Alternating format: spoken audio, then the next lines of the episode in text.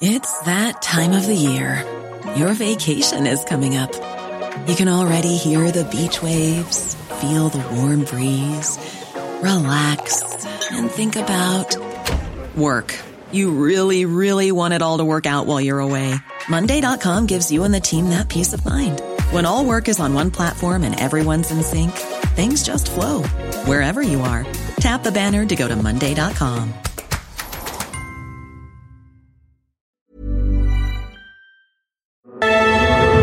desafíos actuales exigen que la ciudadanía tenga la capacidad de saber, pensar y participar más que antes. Bienvenidos a Sociedad Horizontal, un espacio donde Armando Ríos Peter y sus colaboradores analizan los temas más relevantes de la agenda política y su impacto tanto en redes sociales como en las calles.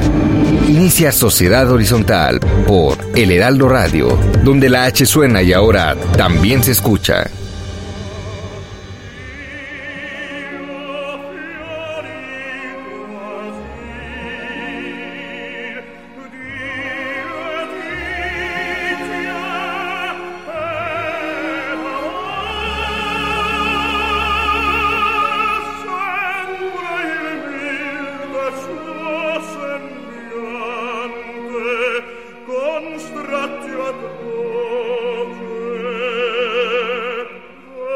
¿Qué tal amigos? Muy buenas tardes. Estamos escuchando Adio, Adiós, en la voz de Plácido Domingo, en el papel del teniente Pinkerton en la obra Madame Butterfly de Giacomo Puccini. Como ustedes saben, esta tragedia japonesa, situada en Nagasaki, el abandono, el rechazo, la vergüenza, llevan a la protagonista al suicidio. Y bueno, pues Plácido Domingo ha sido parte de esta trama de la que vamos a comentar el día de hoy alrededor del hashtag MeToo. Damos la bienvenida a este, esta nueva emisión de Sociedad Horizontal, la verdad que todos construimos a través de la señal del Heraldo de México. Y pues eh, yo soy Armando Ríos Peter y están aquí conmigo Maru Moreno. Hola, buenas tardes. Y también Pedro Sáez. Hola, buenas tardes, ¿cómo están? Hoy nos van a acompañar Verónica Calderón, que es periodista de Univisión, y Enrique, y Enrique Arrieta, quien es estudiante de sexto semestre y presidente de la Sociedad de Alumnos de Comunicación en la Universidad de Anáhuac. En los controles estoy muy contento de estar aquí con mi tocayo Armando Limón. Muchas gracias, mi querido tocayo. Y bueno, pues saludos a quienes nos escuchan en la Ciudad de México, Guadalajara, Nuevo Laredo, Tampico, Villahermosa y Acapulco. Muchas gracias por su preferencia. Maru, por favor, recuérdanos eh, las redes para que la gente que nos escucha esté atenta a ellas. En Twitter, arroba el heraldo-mx. En Instagram, arroba el heraldo de México. El sitio web heraldodemexico.com.mx, en Facebook El Heraldo México y en YouTube El Heraldo de México. Padrísimo, ya tienes casi ya voz de locutora, mi. Ya casi, ya casi. Entonces, y también pues nos pueden escuchar online a través del portal del heraldomexico.com.mx. Esperamos todos sus comentarios, también en el Twitter con el hashtag de Sociedad Horizontal. Y bueno, siempre lo decimos, vivimos un cambio de era la tecnología ha provocado nuevas formas de organización y comunicación y las jerarquías tradicionales pues han perdido a pasos agigantados su valor eh, precisamente porque hoy es el diálogo el motor para entender que la verdad cotidiana la construimos todos, especialmente si logramos ponernos en los zapatos del otro y generar empatía. Y precisamente por eso hoy, esta semana que termina, eh, yo creo que uno de los grandes temas que no solamente esta semana, sino a lo largo de las semanas, meses que seguirán, estarán presentes, es cómo resolvemos la problemática de violencia contra las mujeres que, se vive en el país. La violencia contra las mujeres eh, en todos sus ámbitos es profundo y sumamente preocupante en México. La convocatoria al paro nacional de mujeres, hashtag paro nacional de mujeres, es sin duda alguna un llamado a la conciencia profunda de nuestra sociedad. Es un mecanismo para visibilizar la problemática que vivimos, pero sobre todo, estoy convencido, la trascendencia y la importancia de las mujeres en la vida cotidiana de México. También representa, creo yo, la oportunidad de construir un cambio de mentalidad para todos los hombres, especialmente para todos los hombres, para que analicemos nuestro entorno y acompañemos el cambio. Estoy convencido que sería equivocado pensar que estas acciones son contra algún gobierno, contra alguna persona en particular. En este tema no debe haber espacio para la polarización política absurda a veces, eh, pues el valor superior que está en juego es la vida. Por eso yo, hashtag, eh, me solidarizo con ellas. Eh, pero bueno, eh, ha habido muchos temas que tienen que ver con la violencia de género, desafortunadamente terribles noticias que han tenido que ver con asesinatos, pero pues todo esto ya lleva un poquito más tiempo, ¿verdad Pedro? Ha estado muy presente especialmente en la UNAM, recordemos que la UNAM tuvo un paro y tuvo tomas de instalaciones eh, que empezaron con el tema de los acosos sexuales. ¿Cómo, cómo ha estado la discusión en, en redes, mi querido Pedro? Sí, eh, la conversación este, digital en torno a, la, a, las protestas del UNAM, este, aunque tuvo fue una conversación grande, no fue una conversación muy acalorada, en el sentido de que eh, la mayoría de las expresiones que se llevaron en torno a esta conversación fueron informativas. En cuanto a la actitud hacia Enrique Graue, el 45% de las expresiones en redes sociales fue informativa, donde se compartían eh, notas acerca de los acontecimientos de vandalismo y huelga en algunos planteles sin hacer juicios de valor. El 37% fue positiva. Eh, los usuarios defendían la postura de diálogo del rector y consideran que, eh, que estas protestas eh, intentan desestabilizar su gestión y solamente el 18 más o menos 20% fue negativa. Este en, en, el sentido de que se consideraba que el rector no ha hecho nada para eh, visibilizar y eh, atacar, detener el acoso sexual en la universidad. ¿Y, y cómo, cómo estuvo, eh, obviamente, el rector, en este caso Enrique Graue, pues fue una, es una figura relevante, pero cómo estuvo Maro? Eh, la actitud hacia la Universidad Nacional Autónoma de México como, como institución, porque pareciera ser que, que no salió tan bien librada como lo hizo la figura del rector. ¿Cómo, cómo estuvieron esos resultados? Así es, mira, también el 50% de la información que se manejó hacia la UNAM fue informativa, que esto es de llamar un poco la atención porque normalmente vienen con puntos de vista.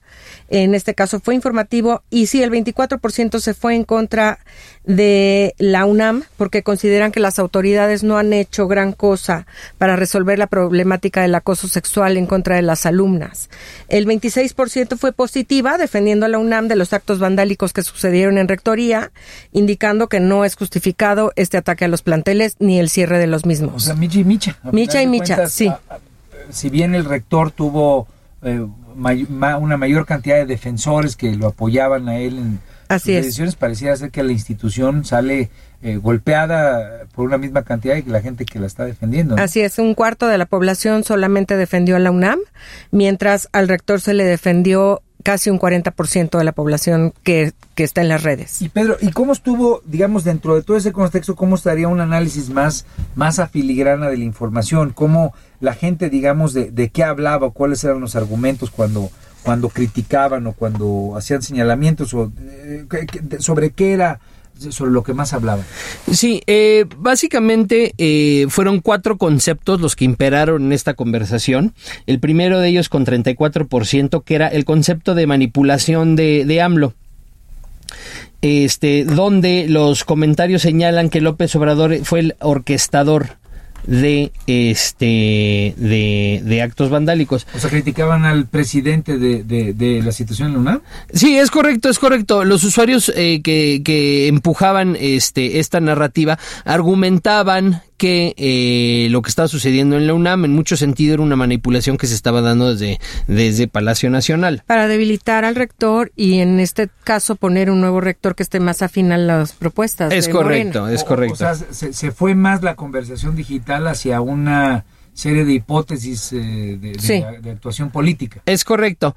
Este, este tiene obviamente una, una carga de valor importante en torno a eh, favorable al, al, rector y desfavorable hacia el presidente de la República. El segundo concepto fue el de la toma de, de planteles, que no tiene una carga este eh, eh, de valor tan importante era como, como más informativo. Era nada más informativo, o sea, exacto. Se hablaba. Que decían tal plantel está tomado. Es correcto, es correcto.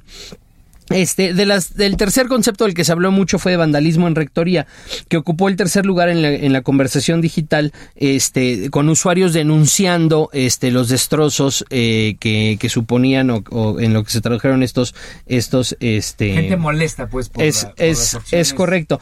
Y eh, irónicamente, eh, además, eh, por el contexto social y mediático que estamos viviendo, el último concepto que se manejó en esta conversación fue el de acoso sexual que tuvo más menos del 10% de, de, de, tamaño en la, en la conversación. De manera preocupante, ¿no? Tal vez porque un proceso que arrancó con eso como, como el argumento principal, ya la forma en la que la propia sociedad lo retomó, pues lo, tal vez no lo no le dio el peso suficiente al asunto de acoso, pareciera. Eh, sí, no le dio el peso suficiente y tiene mucho que ver con que eh, todo el tema de eh, asuntos de política de género estuvo eh, mayoritariamente vertido en, en, en, otras situaciones que se valoraron como más importantes esta semana. O sea, digamos, la, la parte de acoso sexual, porque ahorita estamos viendo y obviamente aprovecho para agradecerle a Metrix conocer la verdad en una sociedad digital porque estas eh, digamos estos eh, datos que estamos presentando Metrix los prepara diariamente y es cómo se comportó el total del ecosistema digital, en este caso las redes sociales de opinión respecto a estos temas. Y bueno, pues pareciera ser que el asunto de acoso sexual, la, conversación no, no, le dio tanto peso, más bien se fueron a la parte como que de la grilla, ¿no? Sí, no, y sobre todo, y sobre todo la parte de eh, los, distin los distintos eventos de feminicidios y la... la que fue después, ¿no? que, bueno, le tocó a la mitad, sí. Porque sí, pero... primero esta conspiración o esta idea conspiracionista de que lo de la UNAM tenía una mano negra y algunos en algún tuit yo leí que no era mano negra, sino era mano morena, ¿no? Así es, sí, se fue más en torno a un tema político y por el otro lado el tema del vandalismo. Claro. Rebasó el tema del acoso sexual, como que lo dejaron ya en un tercer sitio. Claro, bueno, y, sí. y, y bueno, eso me permite juntarlo con la siguiente noticia. Eh, lo comentamos aquí la semana pasada, el terrible eh, suceso, el terrible hecho de el asesinato de Ingrid Escamilla. Recordemos que ella fue asesinada, una joven de 25 años por su pareja sentimental que fue terriblemente, pues no solamente asesinada, sino desollada, una cosa muy, muy fea.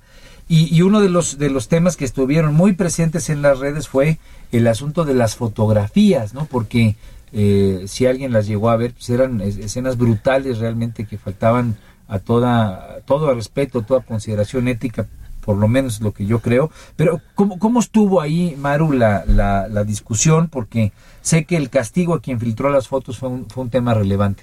Sí, claro. Bueno, las redes se fueron en contra de José Merino, que eh, subió unas fotografías de una baby car, de una eh, Barbie Carrie él se justifica con que es gay y que está siendo atacado porque es gay y que la Barbie Carrie era un regalo para su novio. Pero eso fue lo de eso fue lo de Merino más bien, ¿no? Sí, no, eso no, fue, ¿cómo, ¿Cómo, estuvo lo de castigo a quien filtró las fotos? Porque lo de las fotos era la, las fotos que había filtrado que se habían filtrado a la prensa, ¿no? Más bien. Es, si tú alguna también lo, bueno, de, lo de fuera Merino es importante, ahorita lo comentamos, pero sí. específicamente en la parte donde donde donde estuvo eh, estas fotografías Sí. eh, pues digamos del cuerpo de, de Sí, claro. ¿Cómo estuvo esa discusión? Aquí eh, se fueron, eh, la actitud contra el gobierno fue un 56% muy negativa, responsabilizando al gobierno por la situación de inseguridad que viven las mujeres y llaman al presidente y a la jefa de gobierno eh, cómplices del feminicidio de Ingrid y reclaman castigo para las personas que filtraron estas o fotografías. sea, los señalan de cómplices por el hecho de, de, de que se hayan compartido estas fotos. Un Pues sí, aunque no lo son, claro, exacto, no lo son, pero sí los responsabilizan por este tipo de imágenes y este tipo de información que se cuela desde la fiscalía, ¿Y ¿no? la parte positiva cómo estuvo Pedro? No, eh, sí menos de, menos del 10% de los de los usuarios en redes consideraron este tuvieron una actitud positiva en torno al gobierno de este y argumentaron eh, que eh, que este tema de los de los feminicidios y de la exposición que se le, se le está dando a los feminicidios, la amplificación que se le está dando a los feminicidios, tiene la finalidad de estabilizar al gobierno y hacer creer que, que, la, que a la gente que la 4T está fallando. Ahora, eh, lo que es importante es que este tema de fuera Merino y el de castigo a quien filtró las fotos está relacionado. A ver, cuéntanos del de, del de fuera Merino. Sí, a ver, en, en, en primer lugar, este tema de fuera Merino y, y del... Así y- era el hashtag, ¿no? Hashtag Sí. fuera Eh, Sí, Merino. Hashtag fuera Merino. Bueno, a ver, ¿qué es lo que sucedió? Lo que sucedió es que... ¿Sabes quién es eh, Merino? Sí, es, es, es, es a lo que quería llegar. En primer lugar, esto es un ejemplo de cómo eh, ha cambiado la estrategia del el amloísmo y posteriormente la 4T, que ahora el amloísmo se llama 4T, en redes sociales. ¿Quién es Pepe Merino? Pepe Merino es el gran mariscal de campo de el verdadero movimiento progresista mexicano en redes. Es la voz de una organización, de un grupo eh, de intelectuales, influencers, eh, progresistas que se llama Democracia Deliberada. Y durante el sexenio de Peña, él era de una forma u otra por el respeto que le tenían las redes y por el respeto que le tenían estos sectores progresistas digitales, quien dictaba línea o pastoreaba eh, el, movimiento progresista digital, entre ellos muchos de los que estuvieron en el 132. ¿Qué fue lo que sucedió? Eh, Pepe Merino eh, como lo conocen este, sus amigos, sacó el día de su cumpleaños o el día del, cumpleaños de su pareja una fotografía de una muñeca que estaba bañada en sangre y tenía la apariencia de Ingrid Escamilla, ¿no?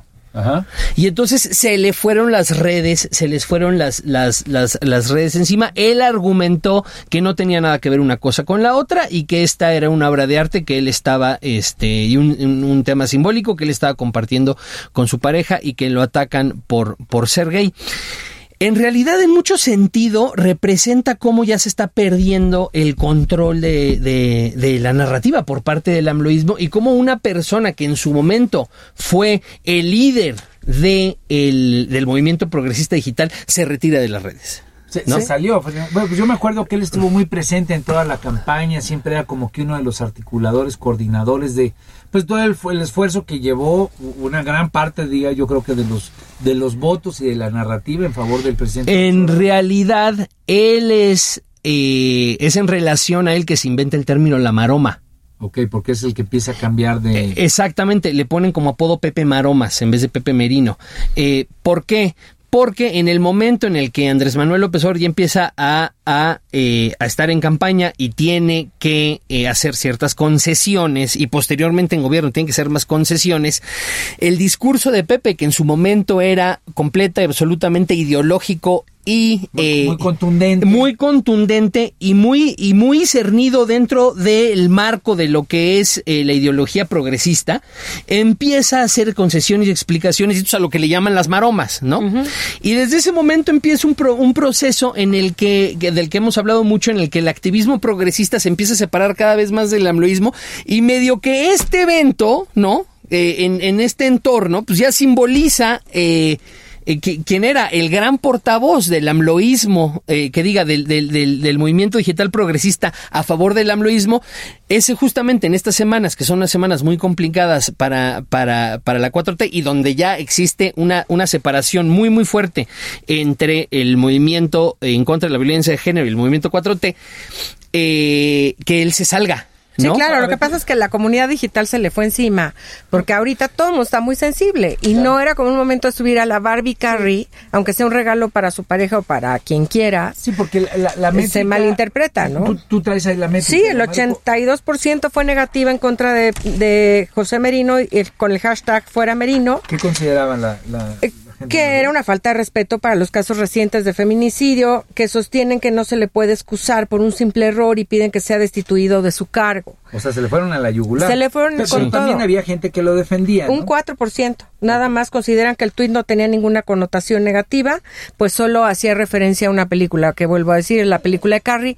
Pero estamos en unos momentos demasiado delicados, ¿no? Donde. ocurre, digamos, en un momento desafortunado. Por supuesto. Yo puedo yo estoy convencido de que no no no debió ser o no no creo que haya sido un tuit que haya tenido que ver referencia con, los feminicidios, claro. Hay enorme sensibilidad en el que hay críticas de que ha faltado empatía de parte de distintos actores de gobierno y pareciera ser que tanto el tema de la filtración de las fotos como este tema de Merino tienen eh, pues una serie de connotaciones también de debate político, ¿no? A mí me, me preocupa, como lo comentaba al arranque del, del programa, pues que un tema tan tan tan preocupante, tan terrible como el tema del asesinato a mujeres, pues también termine distorsionando, distorsionándose en la discusión, como lo que decían hace rato, ¿no? Eh, cuando, cuando veíamos lo de las quién filtró las fotos, este tema de que alguien defienda que es para desestabilizar al gobierno o que alguien se quiera montar, porque también aquí partidos políticos, y hoy te vamos a comentar sobre lo del 9 de, de, marzo,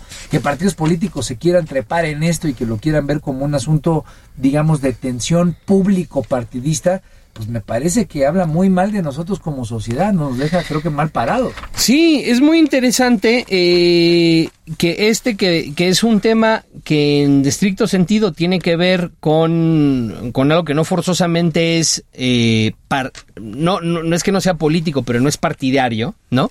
Se convirtió en un tema completo absolutamente partidario. En el momento en el que varios actores de oposición digital dijeron esta es nuestra oportunidad, ¿no? Claro, bueno, pero eso no es no es raro. Todo mundo aprovecha esos momentos de debilidad del contrincante, digámoslo de alguna forma, para montarse en algo que creen que les pueda beneficiar. De hecho, sí, han salido una cantidad de tweets, por ejemplo, de yo apoyo al candidato que saque la pena de muerte. ¿No? A raíz de los feminicidios. Sí, Entonces, se puede explotar por ahí. Eh, sí, pero sí salieron, perdón, perdón, eh, pero sí salieron muchísimos tweets, por ejemplo, de estas, de estas, de personas, eh, voceros del, del, del, del, movimiento progresista digital, que lo primero que dijeron es, este, oye, Calderón, ¿qué onda? ¿No? estás ¿tú opinas, claro. no, pues tú estás apoyando este tema y sale la gráfica en donde en el 2007 los feminicidios empiezan a salir de control del país y entonces es como le dicen, o sea, llevas tú, este, nunca has hablado, llevas tú siendo este un personaje político importante X cantidad de años, nunca has hablado de esto y qué coincidencia que hoy que eh, que esto empieza a, afectar y pone contra las cuerdas a la cuarta transformación, precisamente sales a decir ahora que eres feminista. Y no solo eso, le dicen, qué gusto que lo seas, esperamos los votos de los diputados con los que tienes influencia a favor del aborto. Claro, claro. Es, que es ahí donde creo que es donde hay que poner, digamos, el dedo en la llaga, ¿no? Estamos hablando de un tema de asesinatos, un tema de violencia, un tema que en realidad los colores partidistas pues debieran de ser, eh, yo creo que borrados al final del día porque lo que hay es una falla estructural desde hace muchos años en, en, cuanto a cómo defendemos y protegemos a la mujer, la violencia interfamiliar, la violencia en el marco laboral, el acoso sexual, en fin, las cosas que estamos comentando. Y pareciera ser que, eh, que las redes están demostrando esta pérdida de ruta que tenemos como sociedad, que alguien de repente se quiera montar porque sea atractivo y vendible políticamente o de manera partidista, o que sea vendible ir a criticar al gobierno solamente por encontrar una, un área de vulnerabilidad. Pareciera ser que, que habla un poco de la pérdida de rumbo que como sociedad tenemos frente a un tema tan profundo como es la pérdida de vidas humanas. ¿no? Es correcto. Y lo que acabó sucediendo es que también eh, la cuarta transformación medio cayó en, en, el juego de los oportunistas, porque al ellos, primero, en primer lugar, ver que esto efectivamente estaba causándole este, costos políticos al, este, al gobierno federal y se treparon, inmediatamente, y pasó en varias mañaneras, que el gobierno federal identificó el paro como parte de, de los conservadores. Es correcto. Bueno, ahí, y, precisamente hemos comentado solamente lo de Ingrid, digamos, estos temas, pero pues un hecho terrible que profundizó la, la discusión y, y, la, y obviamente el, el gran elefante eh, adentro del cuarto fue el feminicidio de Fátima, ¿no? Esta niña de siete años que pues eh, también brutalmente fue primero ultrajada y luego asesinada. ¿Cómo, cómo estuvo eh, el tema en las redes eh, sobre el feminicidio de Fátima, eh, Hubo dos arenas. Una arena fue con respecto a Claudia Sheinbaum y la segunda arena fue una actitud contra o hacia el gobierno federal. En la arena de Claudia Sheinbaum fue el, casi el 70% fue negativa le exigieron a la jefa de gobierno acciones para detener los feminicidios en la Ciudad de México, eh, consideraron que no es apta para gobernar, exigen su renuncia, se quejan de las pocas acciones que hubieron para rescatar a Fátima, así como pues alguna sonrisa que tuvo en algunos eventos. Solamente el 4% de la gente la defendió eh, porque ella salió a decir que era aberrante eh, lo sucedido con Fátima. Obviamente no no había forma de calificarlo de otra manera. Y pues la, eh, este 4% estuvo con la con la jefa de gobierno, pero se le fueron a la yugular definitivamente y también casi el 80% se fueron en contra del gobierno federal eh, porque los usuarios de las redes consideran que a Morena le quedó grande el puesto de gobierno critican que se quiera desaparecer el término de, feminicidio y reprueban el decálogo publicado por gobernación y dicho por el señor presidente hace unos 8 o 10 días. ¿Y los que defendían, Pedro, qué, decían? Pues muy, sí, el, el, el, solo el 3% de la, de la conversación en torno al gobierno federal fue positiva en, en, torno al tema de feminicidios. Este, señalaban que el gobierno pues no tiene la culpa de las relaciones personales de las mujeres, por lo que no es válido adjudicarle responsabilidad. Y pues aquí vemos de lo que estábamos platicando. Independientemente, independientemente de que de que este tema se supone o, no debería tener colores partidistas, forzosamente los tiene, ¿no? Y es en torno a esta conversación negativa que se encuentran las oportunidades de, la oposición y que logran enmarcar esto en, en un tema de este oposición contra gobierno. Sí, pero, pero yo eh, insisto y perdón que vuelva a, a, focalizar sobre el planteamiento. Estamos hablando de vidas humanas, estamos hablando de la pérdida de la vida de una niña de siete años, de una niña, digamos, que la sacan de la escuela y que termina terriblemente es y brutalmente horrible la historia. Entonces, eh, ¿cómo podemos hacer? Y creo que es una de las eh, hipótesis que la, que la sociedad horizontal tiene que preguntarse es, ¿cómo podemos hacer para ponernos muy por encima de estas polarizaciones absurdas, pequeñitas, políticas, eh, partidizadas, que no políticas, que, ver, claro. que, lo que evidencian es una enorme mezquindad frente a temas que son tan terribles y tan profundos. Porque además te voy a decir algo, Armando, ningún gobierno de los últimos 30 años está libre de pecado. Perdón, pero ¿cuántos años tenemos con las muertas de Juárez? ¿Y quién hizo algo? Que, que ese es el punto, ¿no? Yo creo que tratar de ponerse en una posición partidista, no. eh, como, como se dice eh, coloquialmente, pues que esté quien esté libre de pecado desde el gobierno que tiene la primera piedra en cuanto a ineptitud, me parece que difícilmente los, los panistas, por ejemplo, que se quisieron trepar en este tema, promoviendo todo esto como si fuera solamente para desgastar al gobierno, pues me parece que hacen un enfoque todavía muy limitado de la problemática, pero sobre todo de su capacidad y de su empatía para poder resolver el tema. Pero, pero bueno. También es una realidad que va de mal en peor, ¿no? O sea, también eso es un hecho. O sea, noven, estamos hablando de más de 90 mujeres y, y, es por eso. En por el que, mes de enero. Es ¿no? por eso por lo que precisamente me parece que tenemos que hacer, y ese es el enfoque y la búsqueda que tiene Sociedad Horizontal, pero cómo nos podemos poner por encima de estas mezquindades que luego nuestra propia sociedad genera, porque vemos y pensamos que en el pequeño debate de corto plazo alguien puede sacar raja política, pero lo que dejamos a un lado es la posibilidad de hacer un trabajo pues mucho más profundo para mejora de nuestra gente. Estamos llegando eh, justo al, al, corte, estamos eh, eh, aquí en Sociedad Horizontal. Bueno, el tema, pues prácticamente toda la semana los feminicidios fueron parte de la conversación. yo soy Armando Ríos Peter, estoy con Mario y con Pedro y estamos aquí en Sociedad Horizontal. Regresamos en unos minutos para continuar analizando cómo la verdad la construimos todos a través del diálogo. Muchas gracias.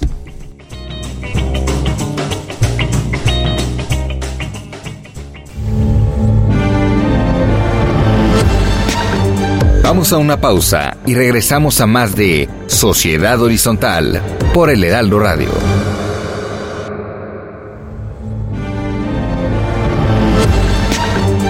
Regresamos a Sociedad Horizontal por el Heraldo Radio.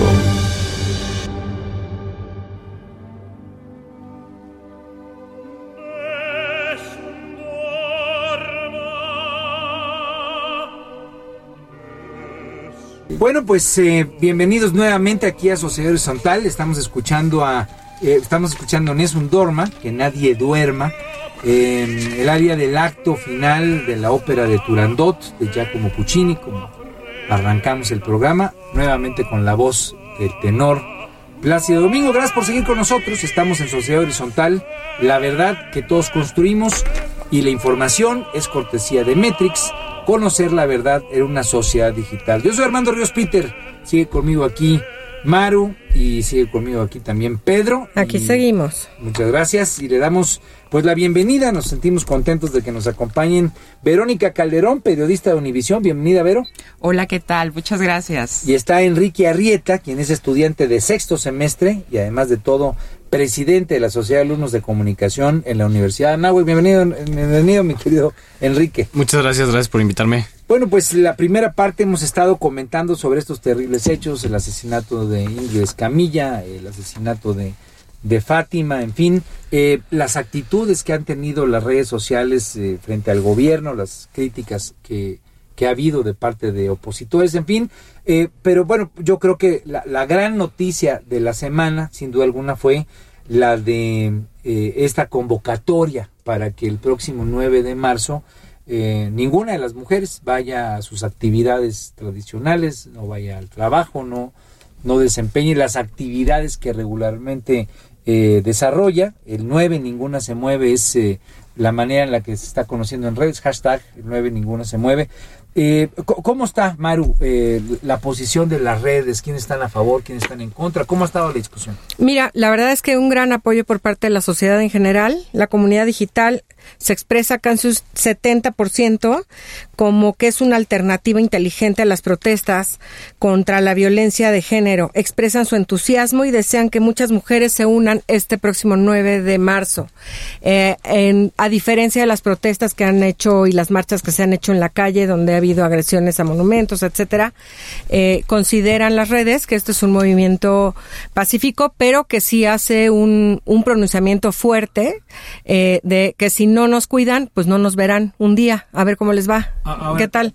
También hubo, y, y aquí va, va, a ser muy importante escuchar a nuestros invitados, hubo gente, digamos, que criticó esta, esta convocatoria, ¿no? Sí, por supuesto, y es irónico que eh, en su mayoría las cuentas que estuvieron criticando la convocatoria son precisamente cuentas amloístas y esto eh, demuestra pues la dificultad que tuvo la 4 la 4T, la 4 Transformación Nacional, el gobierno federal y las articulaciones amoroistas en tratar de negociar eh, y, de, y de saldar este tema en redes sociales. Lo que se argumentaba fundamentalmente era que era un movimiento que estaba desprestigiando al gobierno de Andrés Manuel López Obrador. Y, bueno, también yo, yo recuerdo haber visto que había quienes sostenían que el movimiento causará problemas para quienes no pueden dejar sus labores diarias, ¿no? O sea, era, eh, digamos, entre esta condición que siempre en las redes a favor y en contra, pero bueno, eh, el tema es relevante, eh, Vero, tienes la palabra en condición de mujer, sin duda alguna. ¿Qué, ¿Qué, opinas?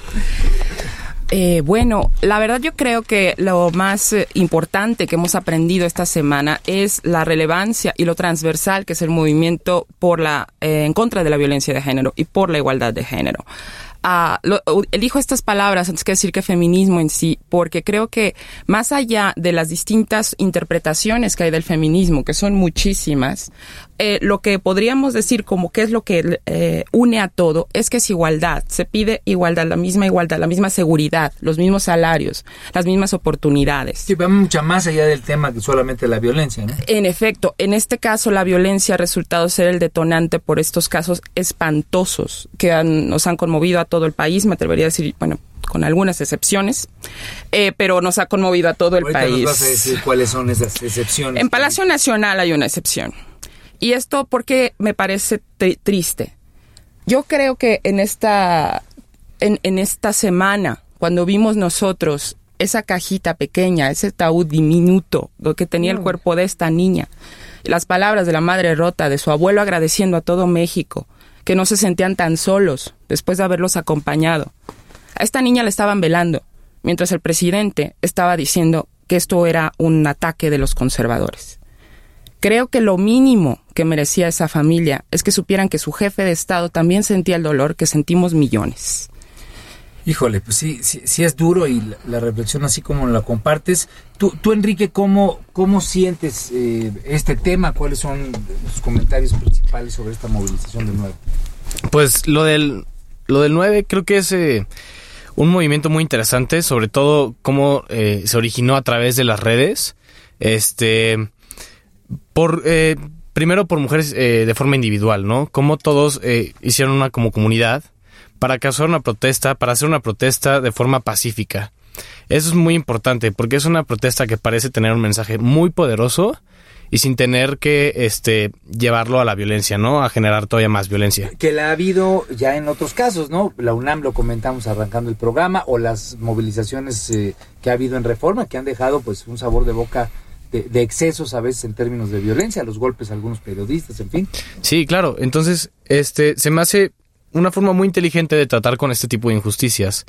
Y al final, este es un paso extra, es un paso muy grande eh, de parte de las mujeres hacia la eliminación de la violencia en todo el país, ¿no? No solo hacia las mujeres, sino hacia cualquier tipo de persona, discapacitados incluso. Este, entonces, es, es, es una prueba de que nos da como, es una inspiración hacia el pueblo mexicano de cómo sí tenemos voz y cómo sí podemos, este, pues más que nada Organizarnos. organizarnos y dar nuestras ideas y Tú como estudiante de comunicación sientes que aquí hay, digamos, principios que pueden servir no solamente para el tema femenino, no solamente para el tema de equidad de género, en fin, sino para otros. ¿Sientes, sientes que hay eh, instrumentos que puede aprovechar la sociedad para ello? Claro, claro, creo que es un gran avance, creo que es, es una muestra de- del poder que, que puede llegar a tener este una opinión, ¿no? Eh, ya sea pública o sea eh, personal. En este caso es se me hace muy importante que eh, las mujeres este que han estado sufriendo mucho últimamente y bueno que de hecho por Sí, mucho tiempo Cuatro mil años nada más. sí, nada más recientemente. Claro, y, y- y bueno, eh, creo que es un avance muy importante, ¿no? Eh, para la sociedad y, y para México. ¿Sabes qué, Armando? Tomando, retomando las palabras de Kike Arrieta, creo que es un momento de reflexión bien interesante. Cómo las redes nos están organizando ante un momento de dolor, al igual que se hizo en el terremoto del 2017. En este caso, con una protesta pacífica de parte de las mujeres. Estamos viendo cómo los hombres se están solidarizando con esto, porque muchos hombres empresarios, jefes de oficina, están permitiendo que sus, sus personal femenino no acuda a trabajar, como restaurantes dicen, discúlpanos, pero el día 9 no te va a atender la hostess, no te va a atender una mesera, no va a venir la cocinera. Los hombres que estamos en la empresa vamos a hacer el intento de darte el mejor servicio. Eh, creo que es, eso es lo más rescatable de todo esto, que el dolor que, te- que estamos sintiendo todos, porque sí, esto que narró ahorita Vero me dejó con la garganta cerrada, esto nos está uniendo de forma orgánica a través de las redes sociales, nos está solidarizando incluso entre las mismas mujeres, que a veces somos unas terribles competidoras entre nosotras, ¿no? Y en este caso no, estamos unidas todas y junto con los hombres que eso lo, lo agradecemos y lo valoramos muchísimo. Que ahí tal vez, eh, Pedro, yo no sé cómo lo veas tú, pero, pero mucho hemos hablado de cómo la organización digital y estos nuevos procesos descentralizados de comunicación, cuando logran convertirse en procesos eh, descentralizados de organización, pues se convierten en, en- en capacidades exponenciales que, olvídense tú, gobierno, ¿no? Este, que ninguna institución y ningún aparato, digamos, tradicional logra contener y si no se mete en el torrente y, se acomoda, digamos, para ser empático con los procesos, les puede ser muy difícil sortear una relación con este tipo de dinámicas. Hablando del tema de mujeres, me parece que, que hay aquí datos, como lo dice Maru, pues tal vez como en su momento eh, otros movimientos han tenido estas características, como cuando el temblor. Eh, ¿tú, ¿Tú cómo lo ves? Es, es correcto. En el momento, pues lo que sucede es que hoy en día no hay mecanismo más económico, y esto me refiero en términos de costos de organización, el tiempo, el dinero que cuesta la organización, que el entorno digital. En el momento en el que miles de personas que ahora tienen un micrófono, donde antes eran muy pocos los que lo tenían, este, manifiestan una opinión y se dan cuenta en ese instante que miles de otras personas están de acuerdo con, con, con lo que ellos manifiestan, en ese momento ya no estás hablando de comunicación, porque ya estás hablando de la visualización de un, con- de un consenso o de la, visualización, de la visualización de un acuerdo tácito. Y en ese momento ya estás hablando de organización. Y el momento en el que la organización, se, en que la comunicación se convierte en organización, entonces eso ya estás hablando de, de- de política. Nada más, y una cosa que me interesa mucho es que este, el único, o sea, eh, este 13% de usuarios de redes que no están de acuerdo con este movimiento, representan precisamente a el sector más eh, comprometido con la cuarta transformación, que les cuesta mucho trabajo entender y, y aquí retomo eh, esto del ejemplo de la transversalidad del movimiento eh, eh, en contra de la violencia de género. Les cuesta mucho trabajo entender que existan movimientos sociales progresistas, movimientos sociales a favor de derechos que no puedan ser canalizados eh, dentro del dentro del esquema de la cuarta transformación. Que, es una de las características de la sociedad horizontal. Ahora es difícil meter a todos en un mismo paquete siempre, ¿no?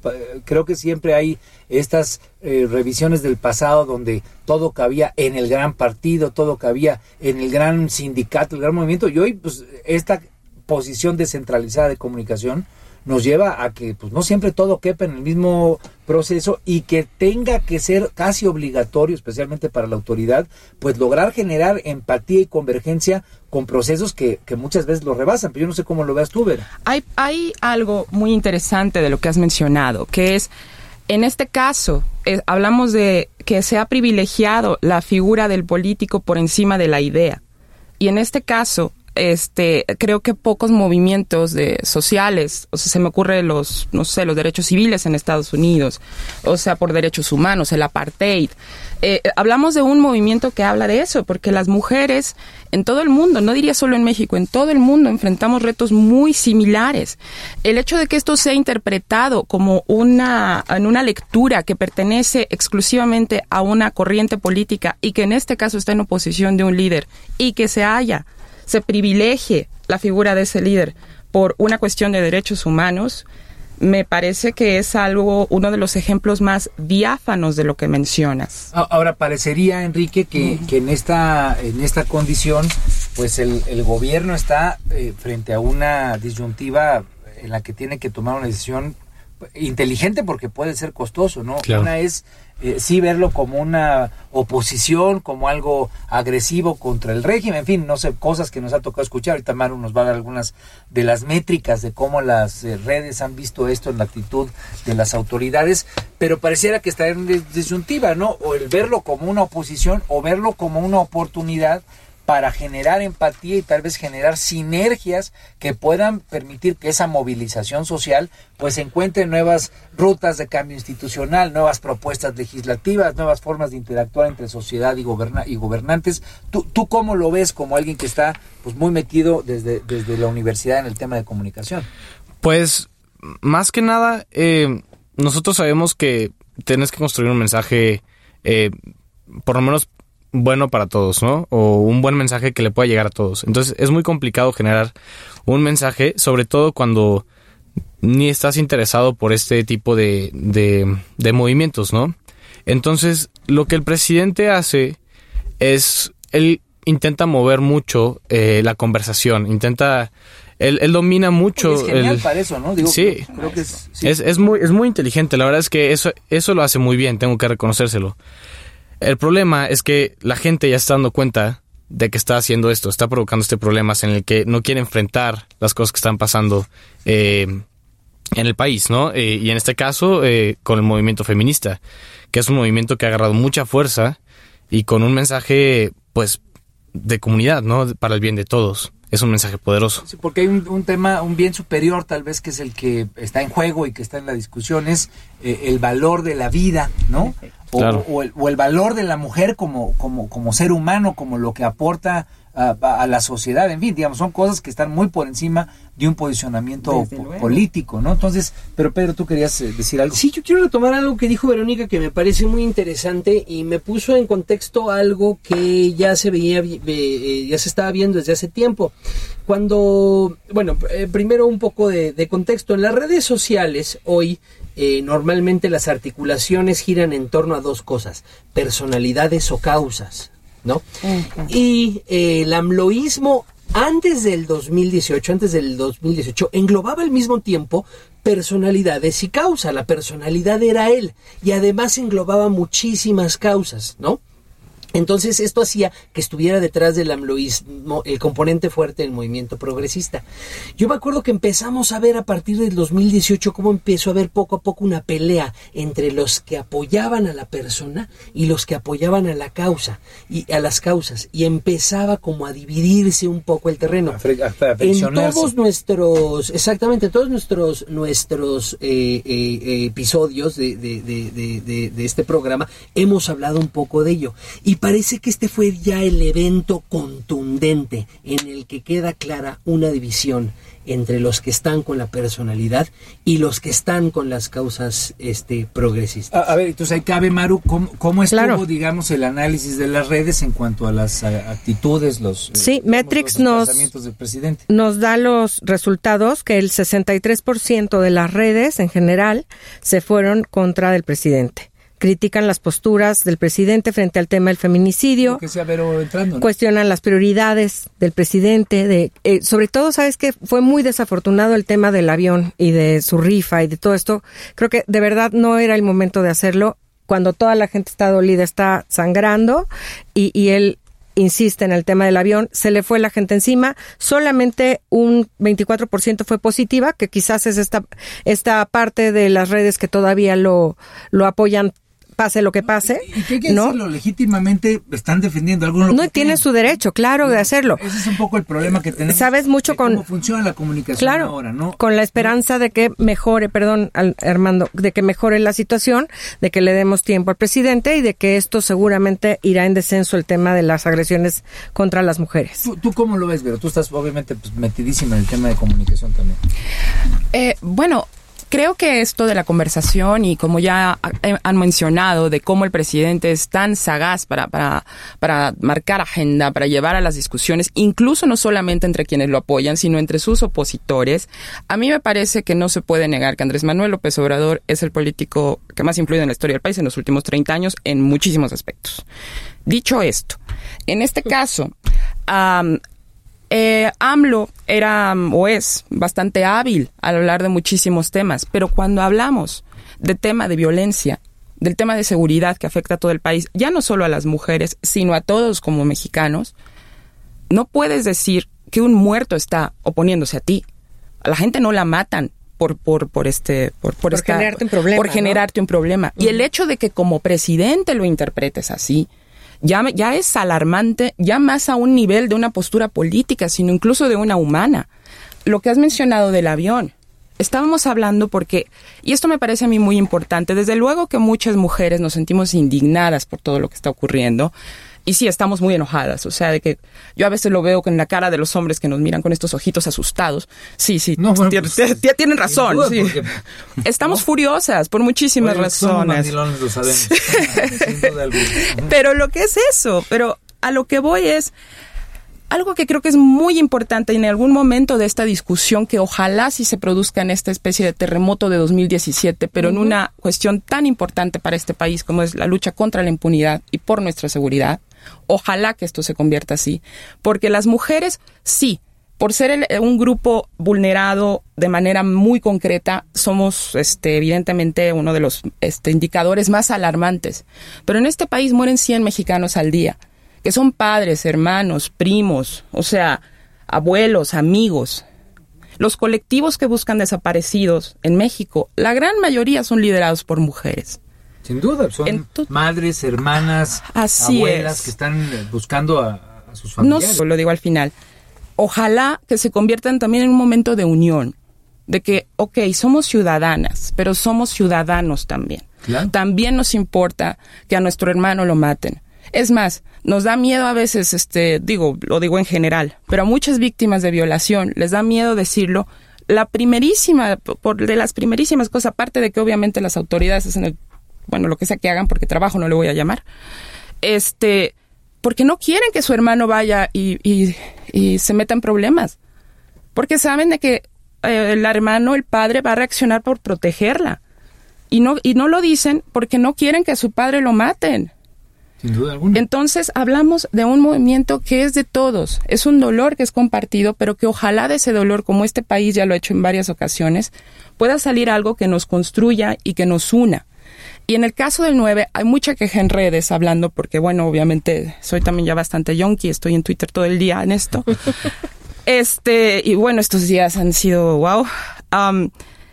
Creo que hay una discusión y es un punto muy válido, ¿no? O del de que, bueno, hay muchísimas mujeres, es un país donde uno de cada tres hogares es mantenido por una mujer, que hay mujeres que no van a poder darse el día libre porque se los van a descontar porque no pueden, sencillamente. Sería una, una gran idea, una gran iniciativa, no sé si en este paro o en los que sigan, que me imagino que esto va a seguir porque la indignación es demasiado grande, eh, pedir a empresarios que les den el día libre. O sea, hacer la exigencia, Oye, pedir yo a las digo, empresas. de- Desde este espacio aprovechamos para planteárselo a los que nos están escuchando. En Yo creo que efecto. eso, eso rebasa en mucho la, la condición del problema que queremos resolver, porque al final de cuentas la intención es que esto ocurra para resolver un problema, no es para poner en la vitrina a un político o a un líder o a un equipo. Es cómo le hacemos para entender que la sociedad puede transformar si se organiza y se comunica de manera Así diferente. O sea, estamos del mismo bando. El empresario como donaba una grúa durante el terremoto, hoy podría dar un día, sobre todo a las mujeres de intendencia, a las mujeres que están en sus cocinas, las mujeres que no se pueden valer esto, porque obviamente igual a todas si no se puede, pues esto finalmente ya estamos en recesión, en- bueno, en lo que sea que también el presidente dice que no existe, pero este, la economía no va bien, pues también mucha gente no se puede valer este descontarse el día. Ojalá que sí se pudiera, sobre todo a las mujeres más vulnerables. Bueno, por ahí hay una alternativa para, por ejemplo, las enfermeras, que es muy difícil que dejen su trabajo, o personal de ciertos trabajos que es inminente que tienen que ir. La propuesta es que vayan vestidas de color morado como parte de la protesta, una protesta pacífica, pero que se hagan notar que van vestidas de morado. Eso creo- me parece que es muy legítimo y muy, muy valioso. Tú, Enrique, ¿cómo, ¿cómo ves todo esto desde, desde el espacio en el que estás? Un espacio universitario donde obviamente pues las compañeras, eh, la, la forma en la que se movilizan los estudiantes, especialmente las universidades, pues le meten mucha, mucha energía también al tema con ideas innovadoras. ¿Cómo, cómo lo estás sintiendo tú? Pues de hecho, este, hace poco vi eh, que a través de las redes, claro, que ya las universidades están, eh, están dando este permiso para que las mujeres no vayan a clases, no les van a contar faltas. Y este, y eso está, es, es muy, es muy padre, pues. También las maestras, a las maestras se les va a dar el día. En la, en la universidad están animadas, están... Sí, están, están súper involucradas, este. ¿Y los chavos? Los chavos también, la verdad es que nadie, nadie, nadie se opone, nadie, nadie ha, ha dicho nada negativo al respecto. Este, todos están como apoyando la idea y no tienen ningún problema en absoluto. ¿Y cómo ayudar o cómo participar en una visión como la que tiene Vero? Porque a mí me gusta cómo lo plantea Vero. Es un problema de la sociedad, ¿no? Claro. es un tema de las mujeres como si fuera un, un, un asunto, de, digamos, de blanco y negro, ¿no? ¿Cómo, cómo la sociedad puede funcionar desde tu, tu visión ahí en la universidad? Pues yo creo que primero, lo primero que hay que hacer es darse cuenta de que no es una lucha de hombres contra mujeres, mujeres contra hombres, chairos contra fifís, fifís contra, tra- contra chairos. Al final es una lucha contra lo que es injusto, ¿no? Y una lucha contra, bueno, a favor de la seguridad y por el, por el bien de todos. Ese yo creo que es el primer paso que hay que reconocer.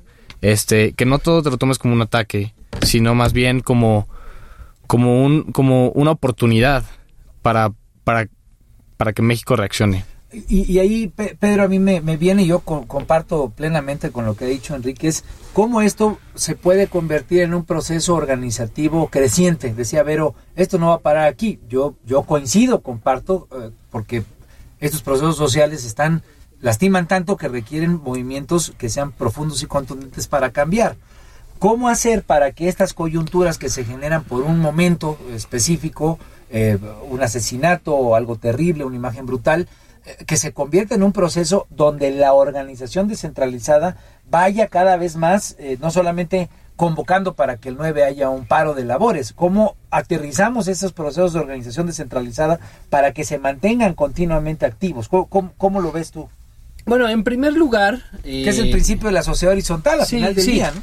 En, pr- en primer lugar, eh, este es un parteaguas, ¿no? En términos de, eh, de putting your foot down, poner el, el, el, el- el- Sí, el pie bajado de la cama, fuera de la cama. el pie fuera de la cama. Este. Nunca más, o sea, cada vez que hay un feminicidio, eh, esto volverá a ser un evento en redes sociales, ¿no?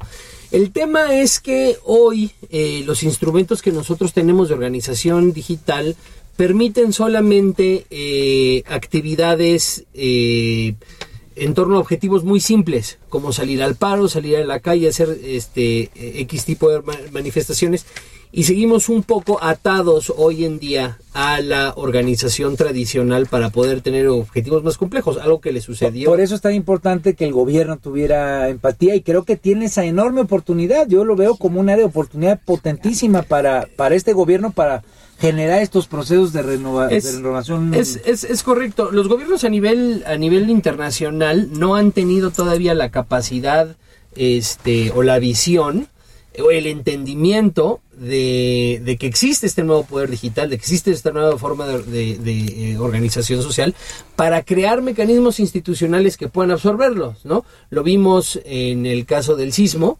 y, y lo vimos ahora, ¿no? que este surge un, un este movimiento transversal que no forzosamente está encausado desde el punto de vista de la cuarta transformación y el gobierno no sabe a qué hacer con él. Pues estamos, eh, estamos, digamos, en una, en una de esas disyuntivas que pueden ser muy potentes de transformación. Me están aquí diciendo que ya se nos está acabando el tiempo y esto me apena porque sin duda alguna es un tema en el que vamos a, mantenernos en la discusión. No sé si quieras un último comentario, Vero, Enrique. Eh, el tema va a dar para mucho y yo creo que pues nos comió el tiempo porque ya ni siquiera hablamos de lo demás. si quieres primero ya termino yo. Ok. Em, pues sí, yo creo que es muy, muy importante tener esa empatía, primero que nada, y, no tomarlo a las malas. Eh, esto es para el bien de todos, para el bien de la sociedad. Este, y al final, eh, no intentes ser indiferente. Si eres indiferente, no estás apoyando. Este, tampoco estás en contra, claro, pero el chiste es apoyar, apoyar a, tu hermano mexicano, ¿no? Y a tu hermana mexicana y, y a las familias de México y a, y a las mujeres que trabajan día a día muy duro para hacer este mejor este país un mejor país. Muchas gracias, Ricky. Y bueno, como bien dices, yo creo que es eso, ¿no? No olvidarnos que somos mexicanos, mexicanas y que independientemente si hay algo que, si hay alguien que le interesa dividirnos, pues entonces no está del lado de los ciudadanos. Y en segundo, quisiera mencionar, bueno, que ayer este, la, la esposa del presidente, Beatriz Gutiérrez Müller, este, al principio había, se había mostrado a favor del paro de, del próximo 9, pero cambió su opinión más tarde para decir que, que, que, bueno, que estaba en una, a favor del presidente. Y solamente quiero llamar la atención que, bueno, desgraciadamente en 2020 hay muchísimas mujeres en todo el mundo que todavía tienen que cambiar sus opiniones para favorecer la de sus maridos y que ponen por encima sus carreras y sus opiniones este por para, para privilegiar a su marido, como le ha ocurrido a la esposa del presidente, desgraciadamente. Pues sin duda alguna un tema que va a dar todavía mucha tela de la cual cortar. Eh, ahí está lo del 9 de marzo, ¿no? Y bueno, pues esto fue, nos comió el tiempo, esto fue Sociedad Horizontal, la verdad que todos construimos un tema, repito, que vamos a seguir dialogando. Yo le agradezco enormemente a Enrique y a Verónica que hayan estado aquí con nosotros en Sociedad Horizontal. Y muchas gracias a Maro y a Pedro. Y les mandamos un abrazote a todos que tengan un feliz domingo. Feliz domingo. Feliz domingo. Feliz domingo.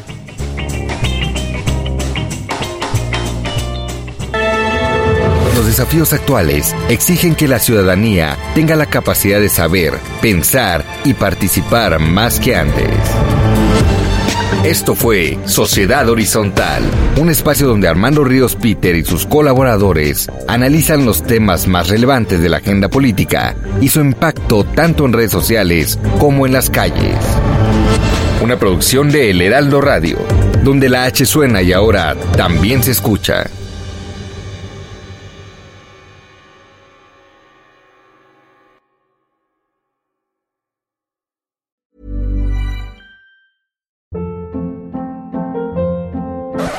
Up. What was that? Boring. No flavor. That was as bad as those leftovers you ate all week. Kiki Palmer here, and it's time to say hello to something fresh and guilt-free. Hello Fresh. Jazz up dinner with pecan-crusted chicken or garlic butter shrimp scampi. Now that's music to my mouth. Hello Fresh. Let's get this dinner party started. Discover all the delicious possibilities at hellofresh.com.